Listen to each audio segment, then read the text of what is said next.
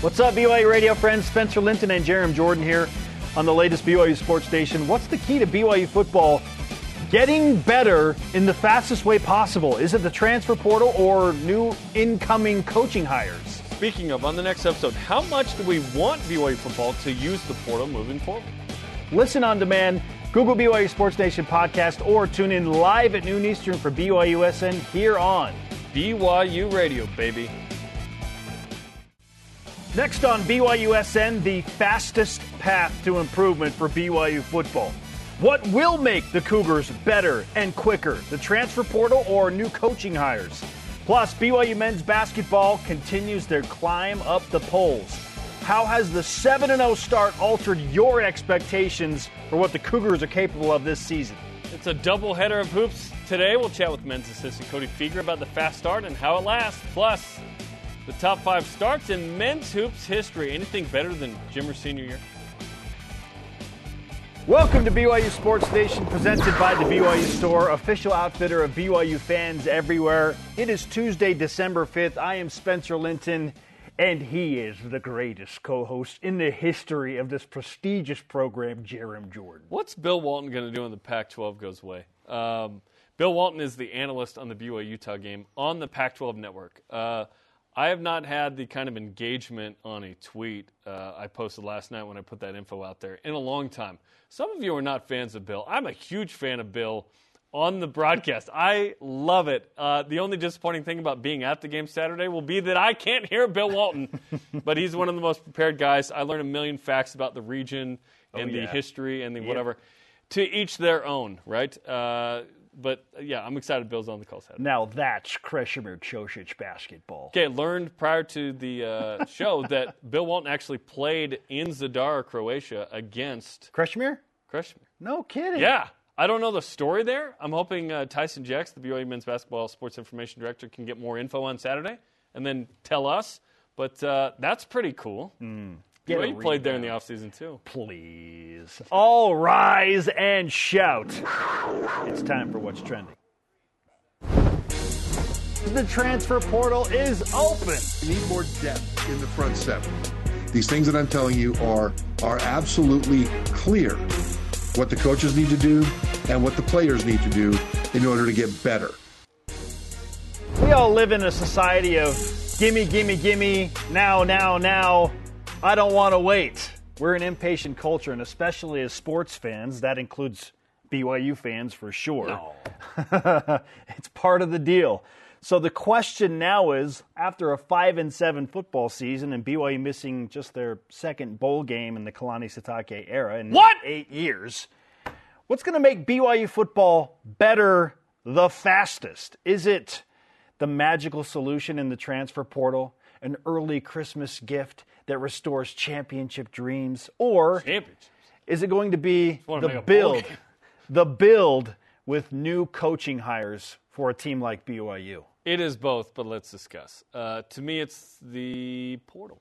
Uh, there, really? There, there are more players and people that can have a faster impact, I think. It's both. There's not a strong argument for one or the other, but I let's make the argument for starters or, or for uh, players just because.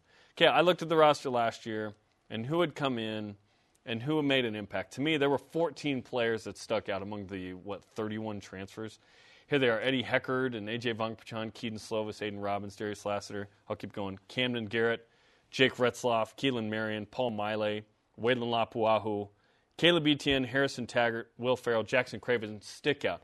I almost had Isaiah Bagnah on this. He had one tackle for loss. I need more from Isaiah Bagnah. Sure, put him on the list. Whatever, 15. Um, did he announce he's coming back? By the way, I haven't heard. It sounded like he was last night, but we'll see. They, there are and and there's a handful of those guys that are gone. Heckard, Von Slovis, Robbins, potentially Lassiter might get another year. We'll see. We think Garrett, so. Maile are uh, look like they're done. You need a lot of guys. Um, do you need the same amount that you got last year? Hopefully not, because like Retzlaff, Marion, Lapuaho, Etienne, Taggart, Farron, Cravens, they're still here. Um, they're still, or is Jackson done? He was graduating. He might be done but you need a lot of guys. Um, I don't think that BYU needs the same amount that they got last year, but really it's about like get quality talent at every position, uh, minus well every position, and create good depth, create good competition, and then uh, see who plays and what kind of impact they can have.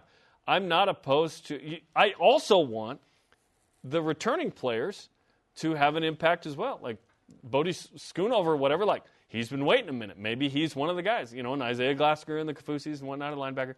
But to me, if you can bring in a lot of good talent, that that meshes and makes sense, and they're coached well, that's the ultimate combination, right?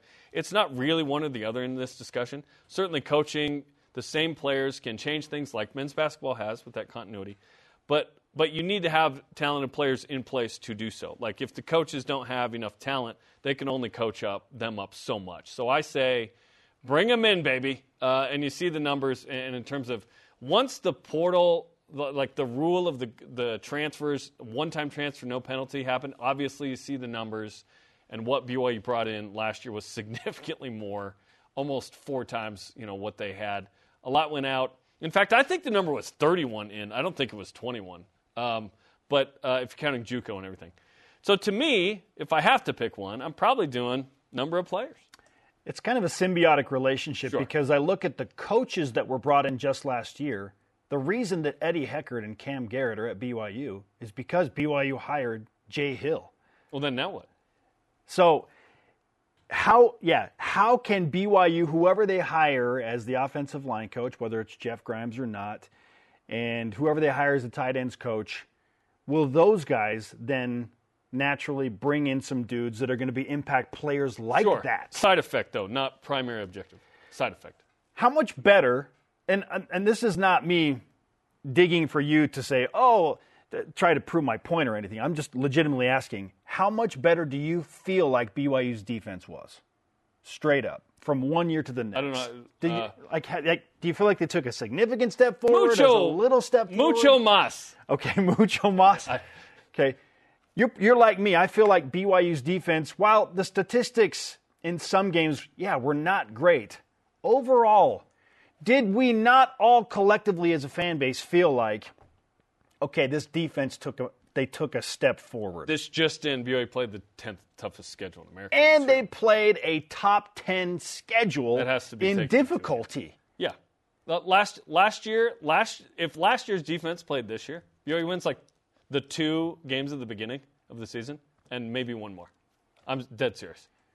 Jay Hill had a significant impact. Yes, he brought impact players with him by nature of the beast, but if you get the right coach in the right position, it does not take long. I I, I wondered when when we brought him in, like, ah, is is it going to be enough? You know, Him being Jay Hill. yeah. Like when when BYU brought Jay Hill in, like, are we being unfair to him if if we expect like this major change? And so I was a little bit slow last year to say, or to to fully embrace like, oh, it's going to be way better. Like I thought it would be better, but I was- ready to just take like a little step. BYU took a big step. Coaching matters. Coaching really matters. No And arguing if. BYU hires the right offensive line coach, because the offensive line was so underperforming last year, it could make a significant difference. Um, so I lean towards coaching just because maybe the recency bias of having witness of what Jay Hill did and what he did on the defensive side of things. Like it was a massive step forward. But he's a coordinator. So how much is that different than a position coach like the offensive line? I don't know. Like it's Well, Jay coached the safeties up, and they were playing third and fourth stringers sometimes. and they were, for the most part, holding their own. Ethan Slade was like a dude. Are you kidding? He wasn't even on. He was. He was the fourth string safety when the season began. Uh, second or third string at one position, but yeah, like he Tanner Was, Wall, then sorry, was the fourth string. yeah, Tanner Wall was playing a bunch. Yeah, yeah. and playing well. Depends if you're talking strong or free or whatever, but like, yeah, absolutely. No one's arguing that coaches cannot make a huge influence. Like, if Jeff Grimes is the offensive line coach last year, do we feel like the O line is awesome? Hundred percent. Do we feel like they're good? We feel like they're better. Well, that's an indictment, right? Um, yeah, coaching totally can have a massive influence. Um, I do think, though, that given losses, you need to replace guys and bring in even more guys to compete. This is the way, I believe, it is always going to be now with the current rules of transfer portal and NIL. I don't. Th- I think the era previous is absolutely gone. You're not. uh, stashing RMs that in five years from when you sign them will start to have an impact in their junior year. Like there will be those guys still, but they will be fewer and farther between than they have been in the past. Now, uh, you need guys that come in. You need more AJ Vongphachans than you need stashed RMs. Sure. You need more impact guys. I don't want it to be year to year, four month rentals, although you have to have a handful of those for sure. Was BYU in a position where they needed to add more because of the Power Five jump? Like, yes. I'm, I'm not No. anticipating that BYU, BYU will have to add as many pieces. BYU freaked out with, in terms of, hey, urgency of we need to up our standard. BYU cut some guys that we thought were going to play going into the season because they didn't feel like they were good enough for Power 5 Big 12 football. Remember, Jay Hill and Kalani were at Utah and part of that transition. They saw what it took for Utah to get up to speed. They've been trying to do that right with BYU. And BYU is a game off of expectation against a tough schedule. Was it disappointing and underwhelming a little bit? Yeah, absolutely. But they weren't super far off, kind of year one hopes. It's a couple of plays, it's a couple of players, it's maybe a coach or two here or there that make a difference. And then next year, hey, go to a bowl game, keep building, keep moving forward, and now you're starting to attract even better talent. And obviously, NIL, you got to pay some of the stars a certain amount if you want to get them. Sure. And that's part of this deal. It's not what it was before, where you can say, hey, you know, like your primary stuff isn't, hey, it's BYU. Hey, we can do more. There's all those, they still exist. But if you don't match the money for some guys or get close to it, you're going to be out of the running for certain guys that you may have gotten in the past. Here's the thing that I'll finish with, and again, why I lean toward coaches, is you can bring in phenomenal talent. BYU brought it like BYU's offensive line was we thought was going to be great. Aaron Roderick literally said, "We have upgraded at every single position except maybe quarterback where there's a wash." That's that's a tough receipt to swallow, right? It is. If the coaching is not in place for said talent, then to me, what are you doing? Like you but, need, but we'll you rarely need, be in that spot, though. We're not Texas A&M here. But you still need not be in that coaches. I'm not saying BYU is going to have as much talent as Texas A&M, but you it, you can bring in all the talent you want. If you do not have the right coaches to make that talent a cohesive unit, you're in trouble.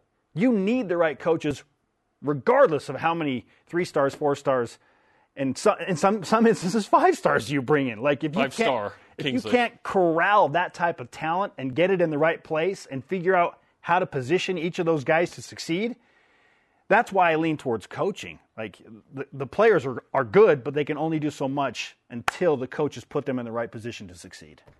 Yeah, it's it's a funny dynamic. Can we just have both? Can, can BYU just get awesome? And, and you can't, BYU can't be like three ish star guys and good coaches and do anything in the Big 12 other than make a bowl game.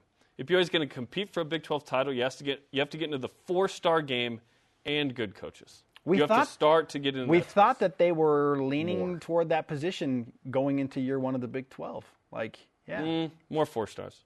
Yeah, types. Not enough. yeah, Not tough, enough. tough. Like recruiting is the lifeblood of a program for sure. Whether it's at a high school or it's in the transfer portal, It is in for the sure. church. Missionary work. Like, Our- same thing. Our Yeah. question of the day: Recruiting. What do you think? What's going to make BYU football better, faster? Money! the transfer portal or the new incoming coaching hires. Jason Holder on X says the right coach can make a three star play like a five star. So I would say the coach. Yeah, it kind of goes to what I was just no, talking about. That helps for sure. Development, But, but get you a four star that's further along. That's what I'm saying. That Like- helps. Like more of those. You still need to get the three star. There will be fewer opportunities for the Tyler Allgeier stories at BYU though, because they just don't have time. You're in the Big 12. You have to be urgent about it. So that's tough because the Tyler Allgeier story is one of the best in BYU history. You got to win now. There's not time to develop. These coaches aren't like, hey, give us time. You're going to get fired if you don't do your job well in a single season or two. On to topic two we go. Football up, basketball in. How has men's basketball 7 0 start altered your expectations for the year? Well, I fully expect BYU to be an NCAA tournament team now. Like, so that has my expectations going into the season were it'd be great if BYU could figure out a way to win 17 games. Heck, have a winning record, be 16 and 15 in the regular season. Maybe maybe go to Kansas City and win a game in the Big 12 conference. Like my expectation was hopefully BYU would be somewhere in the NIT and they'd, they'd win enough games to, to be involved in the new format of the NIT. I now expect BYU to be an NCAA tournament team. At worst, I think they're going to go 12 and 1 in non conference play. And I think this team is fully capable of winning at least, at least seven Big 12 conference games. They can go 7 and 11 like West Virginia did last year. And by the way, I need to correct myself. I had a kind Iowa State fan reach out to me and say, Spencer, I was watching your program today. And I'm like, wow, one, why are you watching Hi. our program? That's awesome. But that's cool. Fantastic. Okay, welcome Iowa State fans. He said, you said Iowa State went seven and eleven. We went nine and nine last year. Nine and nine. It was do. West. It was West Virginia, West Virginia who went seven and 7-11. eleven, but still got a single digit seed. They were a nine seed. Iowa was nine and nine. Iowa State rather was nine and nine. Yeah, don't don't mix those two. I expect BYU to win at least seven Big 12 conference games. Couple that with uh, at least a 12 and one. Jarom, they're 19 and 12 going into the tournament in Kansas City, and have a shot to win a 20th game and probably be like a seven or an eight seed. Uh, that's kind of where my expectations lie. I have no opinion that is different from anything you said. Our Twofer Tuesday question of the day is this. How's BYU basketball's 7 0 start altered your expectations for this season, okay? In the control room, they're like, whoa, we're moving on.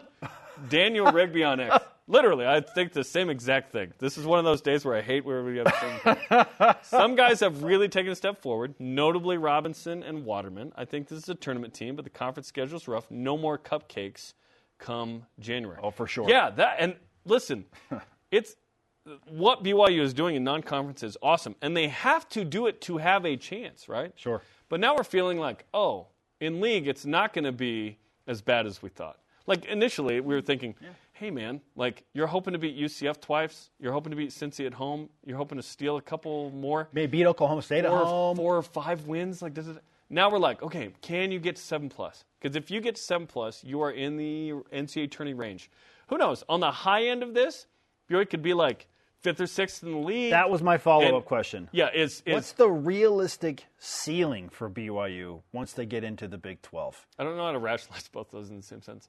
Um, the realistic ceiling is like a four or five seed. That Like you, BY you that win BYU 10 games, like like, you're 10 and 8 in conference. Yeah, you're 10 and 8 in league, and you were, you know, fifth or sixth, and this league is so good uh, that you, that that's okay, and you get like a double bye, and maybe you lose that, or you win that in, in Kansas Yeah. City or whatever. But like, you have so many quad one wins because if you win 10 in the Big 12, and San Diego State's going to be a quad one, we think. Like you, you've got plenty for a four Sure. or five seed. But like you, to be a top seven seed where you are clearly a favorite in that first round game and expected to win that first one would be awesome. If you're in an eight nine, that's that's a pick 'em. Frankly, a five twelve is a pick 'em uh, in, when it comes to actual percentages. But a five is expected to beat a twelve in out of Vegas. Sure. that would be Especially awesome in a conference tournament. again, I'll I'll keep saying this. I gotta wait till halfway through conference play where I really can say, okay, I know exactly what this BYU team is. Mm. It's one thing to play NC State and Arizona State. Uh, San Diego State is a Big 12 equivalent. It is another to get into Big 12 play and play that amount of like football did, brutal games back to back to back to back to like 18 in a row. Yeah. See, NC State kind of feels like uh, a team like Oklahoma State or a Cincinnati that BYU is certainly going to see in the Big 12. one of what we think is one of the more winnable games, but things change. See Oklahoma State football at the beginning of the year. Like things can change. Things can change with BYU. Like it's going very well right now, and it's awesome, and I love every second of it. You don't have to look far to know what type of model it would take for BYU to be a six seed, like they were the last time they got into the NCAA tournament. And that is, again, to do what Iowa State did. You go nine and nine in Big 12 play, coupled with a 12 and one non-conference Nine record. wins in that league is awesome. Say hello to a 6 I'll, seed. I'll take eight and ten. I'll right? take That, seven. ma- and that, that could be a seven seed or an eight seed for crying out loud. I'm not picky about the seed at the moment. I gotta see BYU play halfway through Big 12. but you expect really BYU know. to be an NCAA tournament team at this point. Yes, your opinion. Yes. Was NIT, now it's NCAA. Hashtag BYUSN on X, Facebook, and Instagram to hoping for join that CBI. conversation. No. Yes. Daniel Rigby on X. Uh, say, listen, notably Robinson and Waterman. I read that one. Oh, yeah, sorry. Oh, there were two in there. One it's now gone. Okay, never mind. We'll get Oh, the more the- responses the- later, the- later in the script. show. Is that what you guys look at? hey, men's basketball taking on Evansville tonight. Evansville seven and one, 92 in net. Pregame on BYU TV and BYU Radio, 8 Eastern time, baby. Up next, BYU men's basketball assistant coach Cody Fueger joins us to discuss how in the world Who's BYU threes? is doing what they're doing in this 7 0 start. Too soon with Foos. BYU Sports Nation. Too soon. I know.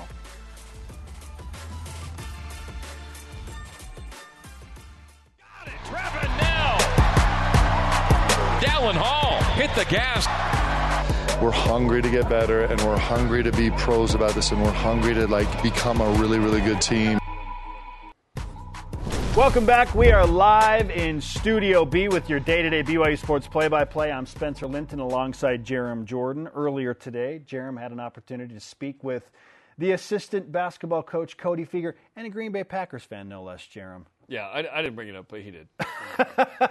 Of course he did. All part of a loaded conversation on game day. Jarom Jordan one on one with Cody Fueger. I don't know what you expected, Cody, when net came out. Probably high, given KenPom and AP poll and whatnot. But number two in the country. Were even you guys surprised by high, how high you are right now? Um, you know, just with how we've been playing, I thought we'd be in the top five for sure. Um, but we were pretty pretty pumped to see us at number two, and obviously we know it's early in the season. Um, but we're we're happy with how we're playing right now. There's a lot of kind of that rhetoric, right? Like, hey, it's early, it's early. You got to enjoy the hike up to the spot and the view, right? But the hike needs to be enjoyable. Otherwise, why hike? Um, this journey so far has been incredible. Take me back to last year when this team ends the season. You're fifth in the WCC.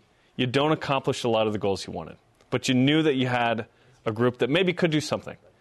What kind of work did it take to get a very similar group to this point right now? Yeah, I mean, just think about all the the, the games last year. You know, um, we had some good ones, right? Beating Creighton. Uh, we had three close games with St. Mary's, two close games with Gonzaga. Like you could feel this team last year kept on getting better throughout the season. You know, and no matter what was going on, what was being said in the public, this or that, guys were coming to show up show up and working every day and just working their tail off and, and just getting closer and closer. Dallin and Jackson and you know Spencer and Foose and like I could go down the line. Noah Waterman, all these guys just kept on getting closer and closer. Um, and then Trevin on the side, you know, he was kind of sitting out all last year, but he had a great Doing the voice. shot doctor thing. Yeah, Yeah. he had a great voice and he just wanted to be a part um, last year. And then as soon as the season ended, we just started with work, workouts right away, and the guys just got closer and closer. And then we went to Europe. Uh, I had an unbelievable trip over there.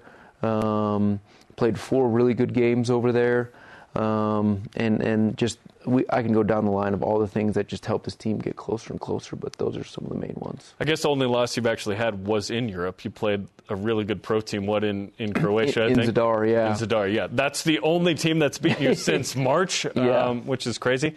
And it, and it's wild to think, and everyone talks about it. Hey, you want to get old and stay old. And the rhetoric around BYU is, eh, they're old. Well, legitimately, you have the first and third oldest players in college basketball. What advantage actually is that? Like, what's tactile about that kind of age and experience with this group? Well, the age and experience is it's everything, right? Last year we were what 297th in the country last year, and this year we're, I mean, we're but we're in the top. Thanks top. to KenPom, we can look yeah, this yeah, up. thanks to KenPom. I should I should know that, but um, yeah, we're I think we're in the top 80 this year, um, and and the mini, mini, minutes continuity Mm-hmm. that's huge.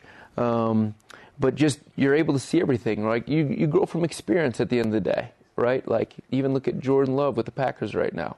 Of course, you bring up the Packers mention there, We but finally- yes, we finally won, Great but- win against Chiefs. Yeah. No, it just takes time and, Yep. and takes experience. And these guys were freshmen and sophomores last year, right? They were freshmen sophomores. Now they're sophomores and juniors, and they're still growing together, uh, playing together, and really enjoying each other's company and, and playing for each other. It, it, it, how connected these guys are, it's, it's awesome. It's fun basketball to watch, and when you uh, you know gain another year, you don't automatically get better though. Why did this team get so much better collectively, other than just getting older? Uh, other than just getting older, all our, all our individual workouts and the time they spent together. Like that, that's it. They're they're trusting each other more and more, and you know that like trust is everything. You know, you know last year's group, Noah, Rudy, those guys didn't come in until the end of September and start working out until October. This this group right now has been working for a year and you know three months now, and uh, no, a little bit longer than that. Yeah, a year and three months, and and they're still you know just kind of building and being connected, and, and the trust is just growing and and understanding what we're looking for offensively and defensively. That's that's a huge thing. You know, a lot of these guys come in as junior college transfers or transfers from other Division One programs in high school, and it, it just it just takes time and and you know learning the systems and what we're looking for and and how to be a successful player. Right, that takes time. I'm told 21st in minutes continuity. So that's 21st. pretty. That's Thank pretty you. good, right? Thank, Thank you, you. KenPom. Thank you, uh, Colton Potter, our producer. All right, Colton. Okay, this group uh, seven and zero. You talked about the uh, connection. There are a ton of stats that are really high for BYU right now. I'm not just talking like team metrics. I'm talking like numbers of the way you're rebounding, the way you're shooting, the amount of threes you're getting up, and, and the relative points, you know, uh, from threes and whatnot. All this stuff, block percentage. What's one of your favorite stats that really kind of tells the story of this team right now? Um, my favorite one personally is assist opportunities. Um, and year one, we're about, you know, with TJ Haws, Jake Yoeli, those guys, Zac Seljaas, Dalton, Barcello, we were number, uh, we were about 35, I want to say, assist opportunities a game. And that's top 10% of college basketball. Yeah, awesome. and assist opportunities is we count assists, um, but it's also you make the extra pass and maybe the guy misses the shot, or you get in the paint, you make the right play, the guy misses the shot. We still count that as an assist opportunity. And so right now, I think we're averaging about 45 assist opportunities a game. And so we know we're making aggressive plays for our teammates and we're playing for each other. Like that's just that's huge for us. That's a stupid number. That's ridiculous. That- that's ridiculously high. And it's really fun. Sean Farnham kind of encapsulated how well this team shoots by saying, I think it was NC State, in their shoot around, they put a green jersey on all the shooters, and there were constantly four out there. Foose would like to think that there's five. Yeah. Uh, he has three four the last two years from three. Speaking of Foose, out for a bit, yet it feels like this team hasn't dropped off at all. Ali Khalifa didn't practice for a while. He jumps in. He's been spectacular. Atiki Ali Atiki's out there doing his thing. Super efficient. His per 40 numbers are really high. What has it taken, in spite of no Dawson Baker to start the season, no Ali Khalifa, now no Foose for a little bit, to maintain the standard of what this team hopes to continue to do?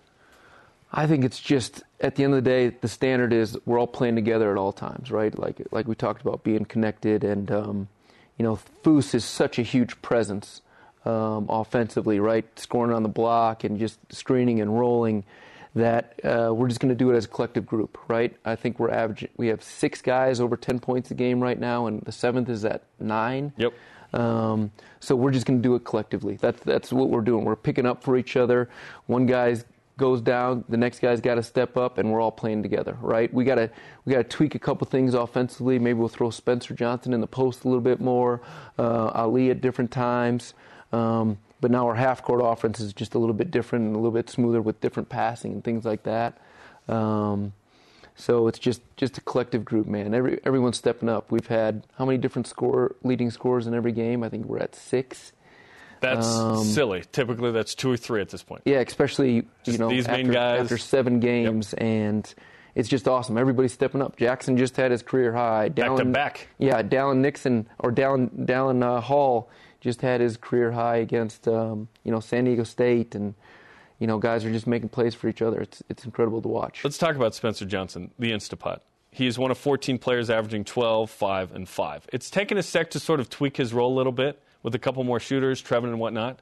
Um, he's not shooting the three like he was last year, but it, it doesn't matter because his assists are up to five a game. Like, what are, what are we doing here? He is awesome. He has a behind the back assist uh, against Fresno State. What has it taken for him to kind of tweak that role a little bit and be even more efficient overall? Yeah, I mean Spencer's uh, goal the whole time to be the most efficient player, right? I remember three years ago him coming in our, our coaching staff's offices and watching different film on how to be efficient. And every year he's just gotten more and more efficient. Um, and his passing, like you said, is off the charts. And Spencer, he knows what this game's all about. He doesn't want another year like he just wants to win. And that's the best part about him. And he's so dang efficient. Um, he's a pass first guy. Like he, he was a point guard in high school. So he's a pass first guy, and obviously he can score it also on the block and coming off ball screens and this and that. But he's just one of those guys that just tries to uh, help the team no matter what it is. And and at the end of the day, he's an incredible defender too, right? He he changed the game against um, I forget what the first game of our year. Um, I want to say maybe Houston Christian, where he just got two stops in a row and layups, and uh, he's an incredible defender, incredible teammate, incredible leader. American Fork Guy. Tonight features some more American Fork guys. Got Trey Stewart, of course, and his high school teammate Tanner Cuff, who plays for Evansville. They won the 2019 state title. Um, Evansville's interesting, seven and one, and uh, number 92 in the net, and a kind of a sneaky trappish game, given that Utah is Saturday. So, what's the focus been like for this group to try and get to eight and zero oh tonight? Yeah, the whole focus um, by our staff and our players has just been focused on one game at a time and just getting better with what we do well, right? Um, you know, Evansville's an incredible team. Um, the coach is a great dude. He does a great job with those guys. Former Utah it's, State assistant. Yeah, former yep. Utah State assistant. David um, Ragland. He, yeah, David Ragland. He's in his second year. Um, you know, they, they play a bunch of different kind of changing defenses with, uh, you know, they'll switch switch a ton of off ball stuff. Um, you know, offensively, they've got they've got a four man who can really score the ball, coming from an NAIA school. He's playing at a really high level, averaging about 18 a game. We'll have some NBA scouts here tonight to watch mm. him. How many? Uh, I don't know exactly, Handful? but I know we'll have some. Yeah. Um, so they got a really good team, played really well together. He's got those guys really connected right now. I mean, they were one of the worst teams in the country last year, and they're taking five wins, seven wins already. Yeah, yep. and taking a huge, huge step this year. Um, so it, has been, uh, you know, it'll be an exciting game. But we're focusing on ourselves, what we do well, our transition offense, uh, keeping the turnovers down, um, going to the offensive glass every single possession, wedging. Right, we're doing an incredible job doing that. Um, our ball screen defense, our transition defense, and and you know guarding our yards. Those are those are important six things that we're always worried about. Okay, again, million percent focus on Evansville. But we found out that Bill Walton's going to be on the call on the Pac 12 network Saturday. What's the funnest or weirdest story you have about Bill Walton at a shoot around over the years?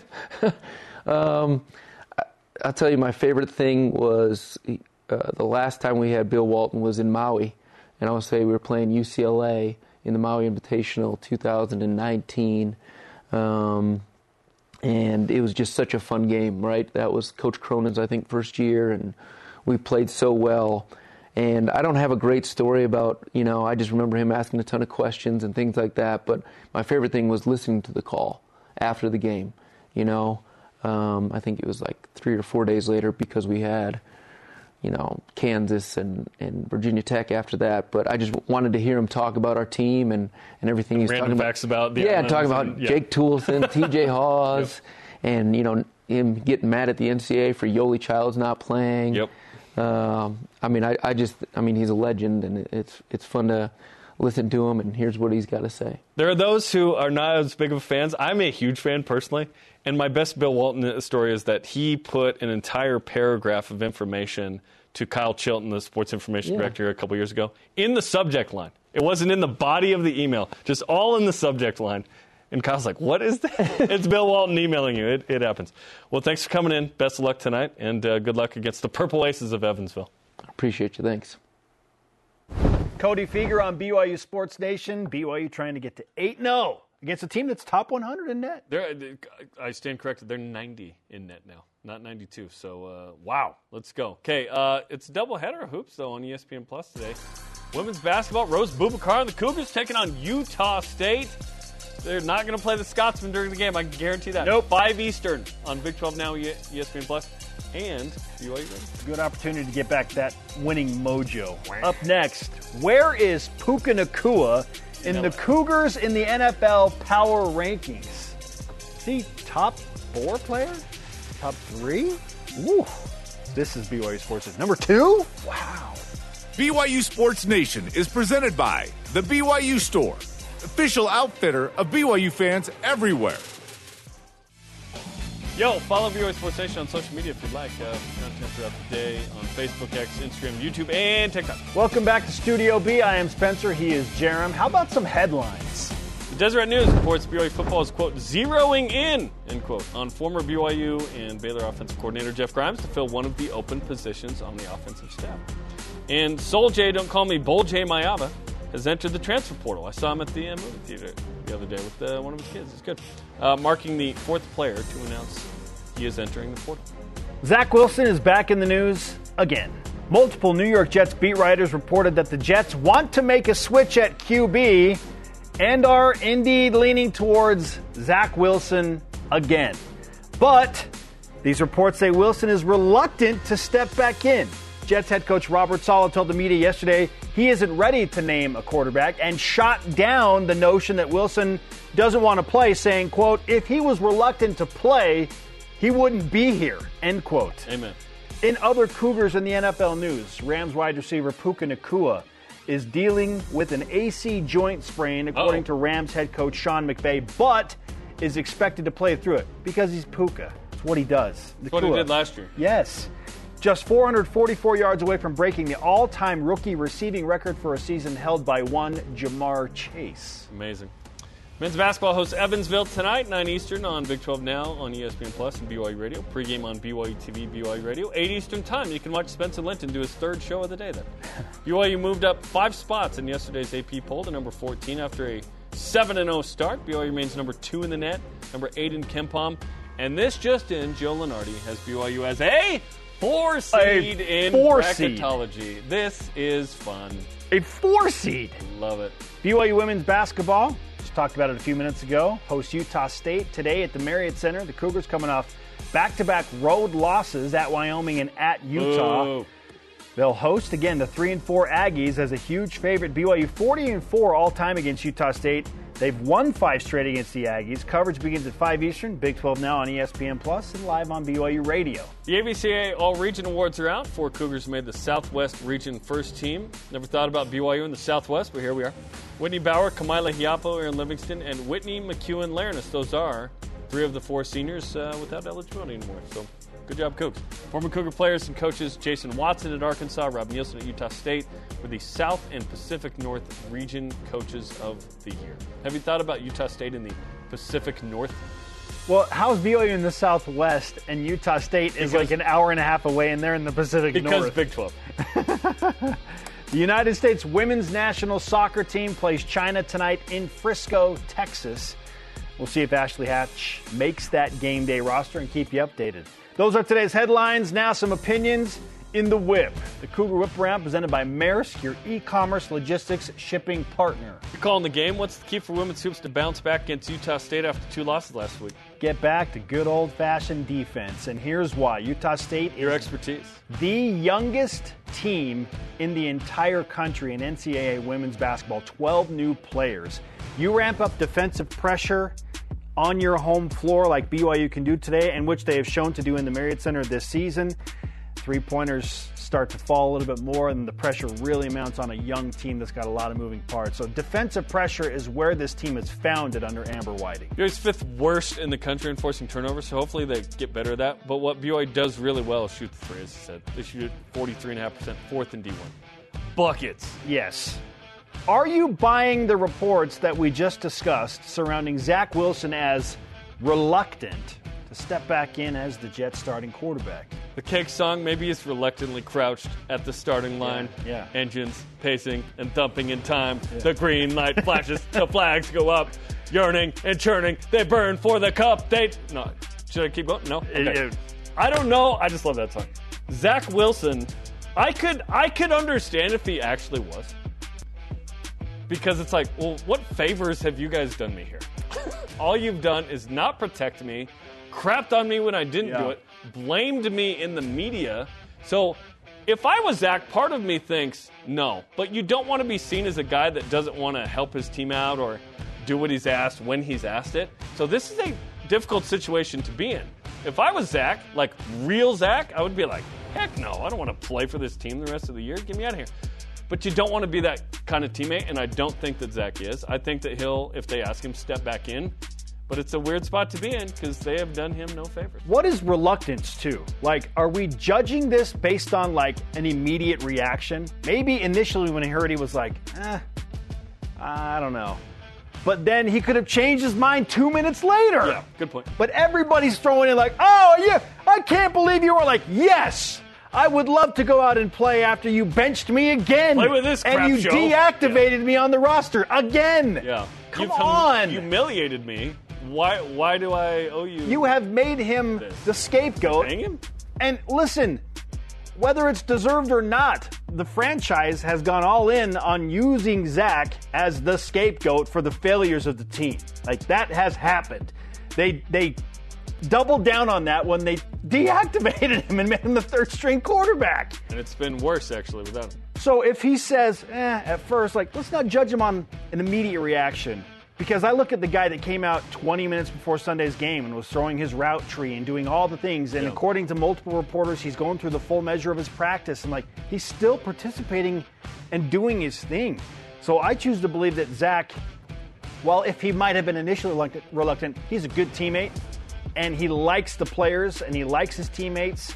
So, no, I'm not really buying this Connor Hughes garbage that continues to perpetuate, led by him from the New York Jets media. When my wife asked me to do the dishes, I probably have the same level of reluctance, but I end up doing it happily. You know.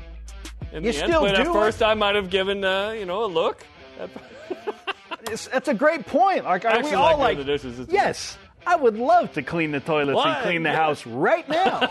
I would love to turn That's- out this very intriguing football game and go and do that. That's the one that gets me. It's the toilet, not the dishes. You're Come right. on. Okay, Puka Nacua needs 89 yards per game over the next five games to break the NFL rookie receiving record. My question isn't whether he's going to do that. My question is, where is Puka Nacua in your Cougars in the NFL power rankings? Woo! Whatever criteria you want. We didn't say best player, Yeah, most power uh, rankings. interesting or popular, whatever you think. So I'm going to lean on body of work a little bit here. Fred Warner is number one. Yeah, agreed. Taysom Hill because of his unique nature and what he has accomplished. Like he's had his jersey, along with Puka, displayed at least for a few weeks in the Pro Football Hall of Fame this week because they've done some unbelievable things. But Taysom, because of his unique uniqueness and ability to be the Swiss Army knife, he's still at number two. Puka is at number three, but he is right on Taysom's tail. There's an argument for Puka too, given the kind of year he's had, right? And the Saints have struggled, and they've not used Taysom, you know, as much as maybe When they do, they typically win. Yeah, well, it's crazy. The other day they had a rare like loss when they gave him seven or more carries, or whatever. But uh, no, Puka's uh, splash in the NFL has been unbelievable, man. It's been so fun. We knew that he was pretty stinking good, but this kind of rookie year is pretty spectacular. So hopefully he can fight through the AC joint uh, reported injury, which is a tough one. And if he sets the rookie record, then his case for being number two behind Fred Warner is almost solidified. At what point does he pass Austin Collie and best receiver in the NFL from BYU? Because I, I, I He think just needs more time, right? I think he needs to get into like time. maybe another season like this, and then Playing a Super call it. Bowl? I don't know. Uh, yeah, I don't know. Wild. Yesterday we wore the same sweatshirt, I remember that. black BYU Beat Digger hoodie, awesome. Uh, and uh, put out a poll to see who wore it better. The final results are in, Jarom. And congratulations with a 50, I won something on this program finally. 50.7% Oh, to 49.3% Oh wow! portion of the vote. I was win. I wore it best by 1.4 percent. Did, did the I'll voters get it. it right, Jarom? In my biased opinion, no. I voted for you. BYU basketball with Mark Popus Thursday night, 8:30 Eastern on the BYU TV app and ESPN Plus. Again, Thursday night, a little different. Uh, you know, and, and this is because the Big 12 plays on Saturdays and Tuesdays coming up in conference play. But uh, check it out Thursday night. Riding the wave of another memorable start to the season for BYU men's basketball, we'll take a look back at the five best starts in the history of this program. Oh, look at this! This is BYU Sports Nation. Oh, some of your high school footage there, Spence. This portion of BYU Sports Nation is presented by Maersk, your e commerce logistics shipping partner. Welcome back to BYU Sports Nation alongside Jarom Jordan. I'm Spencer Linton. I didn't know we were doing Jean Day. You got to tell me next time. I, apparently, we need to communicate way more about our wardrobe. Fun fact: like denim jeans, I have not worn since pre-COVID. Not a single time. Not one? I have, uh, yeah. I'm like Nike Tech sweat fleece guy. You got me into that. Not once. Again- but let me know and I'll match. we need to collaborate on wardrobe now. All right. Do we after yesterday? Top 5 Tuesday presents, based on what BYU men's basketball is doing this year, the best starts in program history from men's hoops. Go, baby. Let's go back to 1965 66 for the number five selection here. Oh, look at this footage. Some of this it. is Spencer at Northridge I High School. it. I was a pure shooter. Yeah, but it was like this in the 60s. Uh, started the season 10 and 1. Dick Nemelka, Steve Kramer, Jeff Congdon. These guys were awesome. Beat Arizona, Arizona State in the WAC. Beat Houston, future Big 12 homie. Climbed as high as number six. They ended the season 20 and 5, second in the WAC. Won the NIT, which at the time was considered equal to or better than the NCAA tournament. And so, 1966. That, that's what's up. Triple threat stance, Jarom. Dribble, pass, shoot. Ain't no passing going on. Number four. How about, uh, you know, Danny Ainge's 1980-81 season I would for have BYU this higher. basketball? Higher. The season started 15 and 2, including wins over Washington, Illinois, Michigan State, St. Mary's, Utah State twice, and our friends at San Diego State. BYU climbed as high as number Tony 15. Gwynn, by the way. or number 15 in the AP poll. He was already higher than that this year. Ended the season 25 and 7, third place in the WAC, earned a six seed, advanced to the only Elite Eight in pro- program history. Danny Ainge was the wooden player of the year. Triple threat stance. I love. There's a, you're not you ain't passing, so I don't know what you're talking about. 2009-10 started the season 20 and one. This is Jimmer Fredette's junior. This is Tyler Haws freshman year. Team was stacked. Those guys: uh, JT, Noah Hartsock, Brandon Davies, uh, Jackson Emery. Wins over Arizona, of course, 49 in uh, McKale Pavilion. Arizona State, Nebraska, San Diego State, Utah State. Climbed to number 12 in the AP poll. 32 and 6, second in the Mountain West, earned a seven seed, won a game, beat Florida, of course, in OT. This was a memorable year and just a taste of what the next year would be. But will that next year be number two? No. It's 1987 1988. A magical beginning to the season for Cougar basketball, led by Michael here. Smith, NBA veteran, and Jeff Chatman, Jim Yusevich, included wins over UCLA, Utah, Washington State, Utah State twice, and San Diego State. BYU climbed to as high as number three in the AP poll. And then lost to UAB that There night. was 17 and oh, had a chance to Alabama, be number one. Birmingham. They beat us in the Independence Bowl Yeah. and in 87. BYU ended the season 26 and 6, won the WAC, earned a four seed in the NCAA tournament, and won one game in the bracket. I Didn't think we'd have a Jim Yusevich mention today, but there you go. Good player. And the greatest start in BYU uh, men's basketball history is, of course, Jimmer Fredette. 2010-11. 20 and 1. Only loss was in Anaheim, neutral site to UCLA. Beat Arizona, Creighton, South Florida, San Diego State, Utah, Utah State, St. Mary's. Got to as high as three in the AP poll. Oh. Then the Brandon Davies news came out. BYU Ah. lost that night to New Mexico. They rebounded, though, did a nice job, and uh, ended up in the Sweet 16. Jimmer Fredette, of course, won all the National Players of the Year. It was awesome, uh, including that San Diego State game. BYU climbs in the top 10. Jimmermania. Jim Romania really puts this season over the top because a lot of those other seasons were like very similar. Yeah, But Jimmermania was. for sure. And again, this is starts to the season. This is not seasons Not overall. Because the greatest year is 81, no doubt. sure. No one is arguing that. For sure.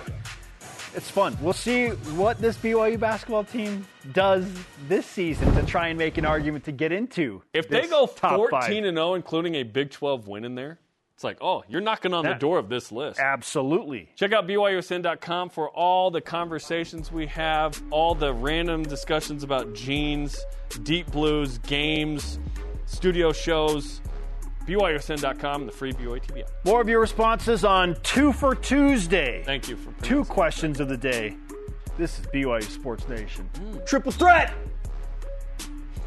BYU Sports Nation is presented by The BYU Store, official outfitter of BYU fans everywhere. BYU Sports Nation's on demand. Download the free BYU TV and BYU Radio app. Subscribe and rate and review the podcast as well. Our question of the day, the first on Two for Tuesday. What's going to make BYU football better faster? The transfer portal or new coaching hires? RJ Johnson says, quote, good coaching is important. However, good players are much more important. Give Nick Saban a team of two stars and he would go 0 12. I totally disagree with that. I bet they'd get a couple of wins. Uh, but they- a team of they two stars? Go like No. eight and four. No, but like What 0 league are we 12? talking about? The SEC? Like, what are we talking about? The ACC? Apparently, it's easy No, just listen, to win all your games. Listen, I'm telling you, in a cookie, Just kidding, Florida State. in a cookie, the players are the butter, the flour, the chocolate chips, all the stuff. The coaches are the sugar that make it taste delicious, Jarom. They make it taste. All the players make up all those parts. The coaches are the sugar in a cookie. It's not delicious without the coaches. Cookie. Yes. Cookies. Our other question of the day is this How has BYU men's basketball's 7 0 start altered your expectations for this season? Our elite voice of the day presented by PAX Healthcare Elevated. Jeff Stevenson on Facebook answers This team is very gritty with lots of good shooters. Great improvement from last year. I now have hope they will be competitive in the Big 12 and make the tournament, maybe even win a game or two in the tournament. That sums it up well. I like that.